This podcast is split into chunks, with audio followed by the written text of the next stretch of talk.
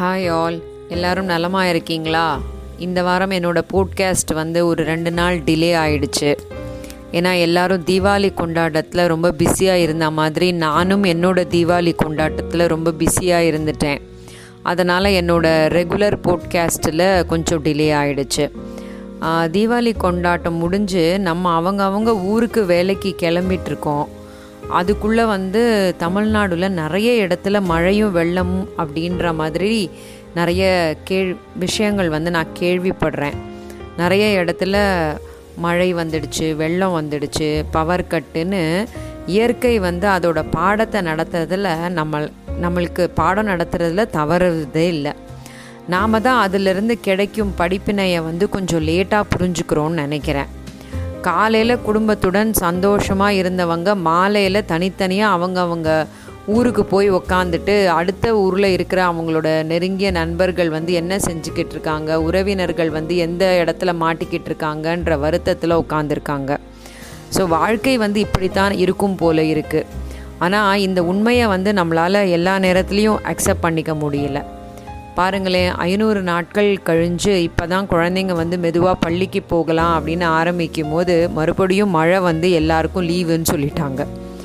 சில சமயம் இந்த இயற்கை கற்றுத்தர பாடத்தை நாம் வந்து புரிந்து கொள்ளுதலுக்கு வந்து புரிந்து கொள்கிறதுக்கு முன்னாடி நிறைய நிறைய இழந்துடுறோமோ அப்படின்னு கொஞ்சம் பயமாக இருக்குது. அதனால் நமக்கு யாராவது ஏதாவது சொல்லும் போதோ இல்லை ஏதாவது ஒரு ஆப்பர்ச்சுனிட்டி நம்மளுக்கு கிடைக்கும் போதோ நம்ம அப்புறம் செஞ்சுக்கலாம், இல்லை அப்புறம் நம்ம வந்து இதை பற்றி யோசித்து பார்த்துக்கலாம், அப்புறம் புரிஞ்சுக்கலாம் அப்படின்ற மாதிரி அந்த போஸ்ட்போன்மெண்ட் மட்டும் கண்டிப்பாக செய்யாதீங்க. பெரியவர்கள் வந்து சிறியவர்களுக்கு இந்த விஷயத்தை கொஞ்சம் சொல்லி கொடுங்க. எந்த ஒரு விஷயமாக இருந்தாலும் அதை உடனே செஞ்சாதான் அதோட கஷ்டம் நஷ்டம் எல்லாத்தையுமே வந்து நம்ம லாபம் எல்லாத்தையுமே நம்ம என்ஜாய் பண்ண முடியும். அதை சரி செய்யணுமா இருந்தாலும் சரி செய்யலாம். ரொம்ப லேட்டாக செஞ்சு முடித்தோம்னா அதிலிருந்து வரக்கூடிய கஷ்டத்தை வந்து நம்மளால் சால்வ் பண்ண முடியாத மாதிரி ஆகிட போகுது. அதனால் நான் இந்த வாட்டி உங்களுக்கு வந்து அதை தான் சொல்லிக்க விரும்புகிறேன். Don't postpone anything. Whatever you have to do do it at the earliest. Deepavali கொண்டாட்டும் போது நம்ம எல்லோரும் நிறைய ஸ்வீட்ஸு, நிறைய பலகாரங்கள், காரம் இனிப்புன்னு ஏகப்பட்டது சாப்பிட்ருக்கோம். ஸோ இந்த வாரம் நான் என்னோடய போட்காஸ்ட்டும் அந்த சாப்பாடு சம்பந்தமான சில விஷயங்கள் தான் உங்களுக்கு கொடுக்கலான்னு இருக்கேன். மேபி உங்களுக்கு கொஞ்சம் இன்ட்ரெஸ்டிங்காக இருக்கும்னு நினைக்கிறேன். தோல்வி என்பது பெருங்காயம் போல தனியாக சாப்பிட்டால் கசக்கும், வெற்றி என்னும் சாம்பாரில் கரைத்து விட்டால் மணக்கும். அதனால் நம்ம தோல்விக்கு வந்துடுச்சே அப்படின்னு சொல்லி நம்மளோட மனசை வந்து நம்ம கசப்பாக ஆக்கிக்காமல் கூடிய விரைவில் அதை எந்த சாம்பாரோட கலந்து வெற்றி ஆக்கலாம் அப்படின்றத வந்து நீங்கள் யோசித்து பார்க்க ஆரம்பிக்கணும். ஒரு குக்கரை போல இருங்கள், ப்ரெஷர் அதிகமாகும் போது விசில் அடித்து கொண்டாடுங்கள் அப்படின்னு சொல்கிறாங்க. சில பேருக்கு இந்த ப்ரெஷர் அதிகமானால் அவங்க வந்து அதை மனசுக்குள்ளேயே வச்சுக்கிட்டு ஒரு நாளைக்கு பஸ்ட் அவுட் ஆகும்போது அவங்கள சுற்றி இருக்கிறவங்களுக்கெல்லாம் பெரிய கெடுதல் அதனால் உண்டாகுது. அதுக்கு பதிலாக எப்பப்போ உங்களுக்கு ப்ரெஷர் ஜாஸ்தி ஆகுதோ அப்பப்போ கத்தி தொலைச்சிட்டிங்கன்னா, சந்தோஷத்தில் எதையாவது பேசி தொலைச்சிட்டிங்கன்னா அது வந்து உங்களை விட்டு போயிடும். ப்ரெஷர் வந்து நம்மளோட இருக்காது. லட்சியமும் முட்டையும் ஒன்று, தவறவிட்டால் உடைந்து விடும். அதனால் என்ன லட்சியம் இருக்கோ அதை என்றைக்குமே தவற விடாமல் அதை நோக்கி அழகாக ஒரு பயணத்தை உருவாக்கிக்கோங்க. சோம்பேறித்தனம் என்பது மிளகாய் காம்பு போல கிள்ளி எறிந்து விட வேண்டும். எப்படி வந்து நம்ம சிகப்பு மிளகாயாக இருந்தாலும் பச்சை மிளகாயாக இருந்தாலும் அதோட காம்பை கிள்ளிட்டு அதை நம்ம சமையலுக்கு உபயோகப்படுத்துகிறோமோ அதே மாதிரி நம்மளோட வாழ்க்கையிலையும் சோம்பேறித்தனம் அப்படின்றது இல்லாமல் இருந்துச்சுன்னா கண்டிப்பாக நம்ம வந்து சீக்கிரமே நம்மளோட இலக்கை ரொம்ப லகுவாக அடைஞ்சிடலாம்.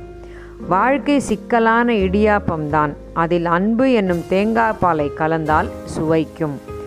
அதானே வாழ்க்கை அப்படின்றது வந்து ரொம்ப சிக்கலானது.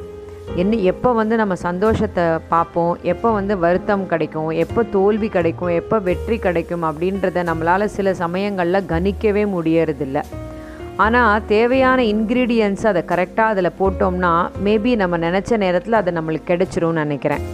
எப்படி வந்து நம்ம இடியாப்பத்துக்கு வந்து தேங்காய் பால் ஊற்றி அதை ரொம்ப சுவையாக நம்ம சாப்பிட்றோமோ அந்த மாதிரி தேவையான நேரத்தில் தேவையான விஷயங்களை நம்ம சரியாக செய்யணும் அப்படின்றது தான் இதிலிருந்து நம்மளுக்கு கிடைக்கிற பாடம். பொய் நூடுல்ஸ் போல் தற்காலிகமானது, உண்மை இட்லி போல் நிரந்தரமானது. எப்படி வந்து நூடுல்ஸ் வந்து சாப்பிடும்போது ரொம்ப நல்லா இருக்குமோ, வயிற்றுக்குள்ளே போனப்புறம் அது டைஜஸ்ட் ஆகிறதுக்கு ரொம்ப லேட் ஆகி நம்மளை வந்து ரொம்ப கஷ்டப்படுத்துமோ, அந்த மாதிரி தான் பொய்யுங்கிறதும். சொல்லும் போது ரொம்ப என்ஜாயிங்காக இருக்கும், ஆனால் அதை வந்து நம்ம கீப்பப் பண்ணுறதுன்றது ரொம்ப கஷ்டம். ஆனால் உண்மை அப்படி கிடையாது, அழகாக பூ போல் எப்பவும் நம்மளோடவே இருக்கும். நம்மளை அது நம்மளுக்கு வந்து எந்த பாதிப்பும் கொடுக்காது உண்மை இட்லி மாதிரி. கோபத்தை உப்பை போல பயன்படுத்துங்கள், அதிகமானால் வாழ்க்கை சுவைக்காது. ஸோ கோபம் அப்படின்றது வந்து நம்மளோட வாழ்க்கைக்கு தேவை தான், ஆனால் அதை அதிகமாக நம்ம யூஸ் பண்ணினோம்னா நம்மளோட வாழ்க்கையில் சுவையே இருக்காது அப்படின்றது உண்மை. தலைக்கணம் என்பது வெந்நீர் போன்றது, அதை அடுத்தவர் மீது கொட்டாதீர்கள், நம் மீதே சிந்திவிடும். ஸோ தலைகணம் தலைகணம்ங்கிறது வந்து தான் ரொம்ப பெரியவங்க அப்படின்றது. அதுலேயும் இல்லாமல் இப்போ ப்ரெசன்ட் ஜெனரேஷனுக்கு வந்து சும்மாவே அது இருக்குது, ஒன்றுமே தெரியலைனாலும் தனக்கு தெரிஞ்ச மாதிரி ஒரு தலகணத்தோடு திரியுவாங்க பார்த்தீங்களா. அதுவும் அம்மா அப்பாவோ இல்லை பெரியவங்களோ அவங்களுக்கு ஏதாவது அட்வைஸ் பண்ணும்போது இவங்கள்லாம் யாரை நம்மளுக்கு சொல்கிறதுக்குங்கிற மாதிரின ஒரு திமிர் அவங்க பார்வையில் தெரியும் இல்லையா. அது வந்து கண்டிப்பாக இருக்கக்கூடாது அப்படின்றது தான். ஏன்னா திரும்பவும் அது நம்ம மேலேயே பாஞ்சிருச்சு வச்சுக்கோங்களேன், நம்மளுக்கு தான் அதுக்கு அதோட ரிசல்ட் கிடைக்கும், அது ரொம்ப ஆபத்தானதுவாகவும் இருக்கும். அதனால் தலைகணம் என்பது வெந்நீர் போன்றது, அதை அடுத்தவர் மீது கொட்டாதீர்கள், கொட்டினால் மறுபடியும் உங்கள் மீ உங்கள் மேலேயே அது விழுந்துடும் அப்படின்னு சொல்கிறாங்க.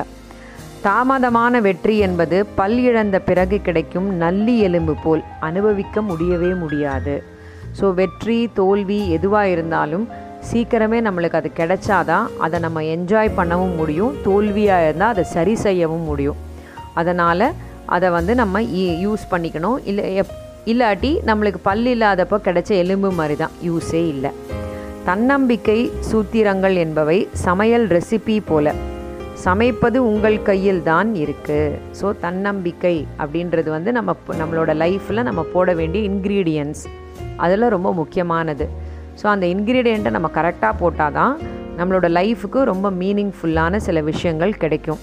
அதனால் தன்னம்பிக்கையை என்றைக்குமே இழந்துடக்கூடாது. வெற்றி என்பது இட்லியை போல, வேகுவது தெரியாது, வெந்த பின் தான் தெரியும். ஸோ நம்ம வந்து குக்கரில் இருக்கும்போது குக்கரில் இருந்து அந்த மாவு வந்து கொதிக்குது இல்லையா, அது மாதிரி நம்மளோட லைஃப்பில் நம்ம சில ப்ராசஸ் பண்ணும்போது நம்ம நிறைய கஷ்டங்களை ஃபேஸ் பண்ணுவோம். ஆனால் வெந்த பிறகு அழகான இட்லி நம்மளுக்கு, சுவையான இட்லி நம்மளுக்கு கிடைக்குது இல்லையா, அந்த மாதிரியே நம்மளோட ஒர்க்கை வந்து நம்ம கரெக்டாக போட்டோம்னா நம்மளுக்கு சக்ஸஸ் அப்படின்றது ரொம்ப கரெக்டாக கிடைக்கும்.